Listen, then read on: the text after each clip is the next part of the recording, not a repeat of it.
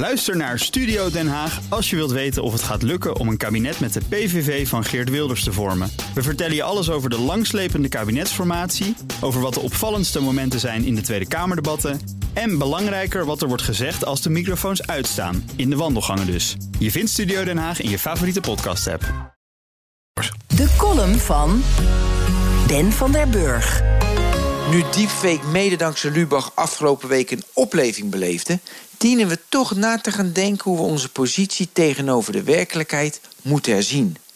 De eerste zinnen op papier gaven niet een exacte weergave van de bedoelingen van de schrijver. De eerste foto van een paard was geen echt paard. De eerste films riepen angst op, aangezien het publiek het onderscheid tussen feit en fictie niet kon maken.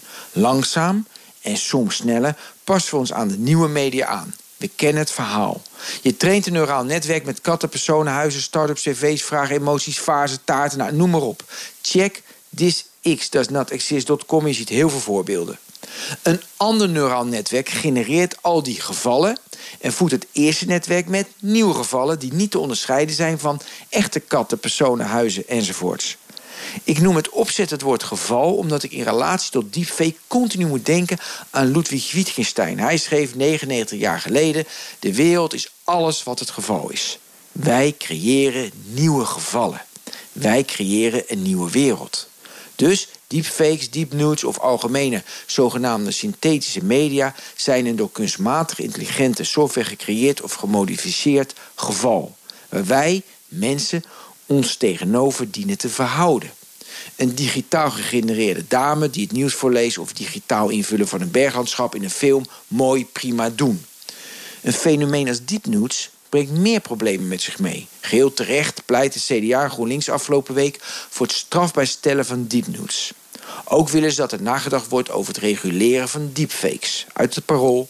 Deepfakes kunnen een potentieel ontwrichtend effect hebben op de democratische rechtsstaat, omdat informatie niet meer wordt vertrouwd en tegelijkertijd onterecht kan worden afgedaan als nep. Kortom, reguleer synthetische media. Prima, doen, kan geen kwaad.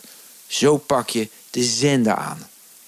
Interessant aan dit fenomeen is de positie van de ontvanger, van ons. De ontvanger moet zijn perceptie op de werkelijkheid aanpassen. We weten dat onze werkelijkheid een reflectie is van onze intenties, vooroordelen, snuisterijen of verlangens. Omdat je helaas steeds minder kunt vertrouwen op de werkelijkheid van alle gevallen in de wereld, moet je steeds meer vertrouwen op je eigen perceptie van de werkelijkheid. Dat vergt een kritische blik op alles wat we tot ons nemen, waardoor je nooit meer onbevangen naar een video kunt kijken.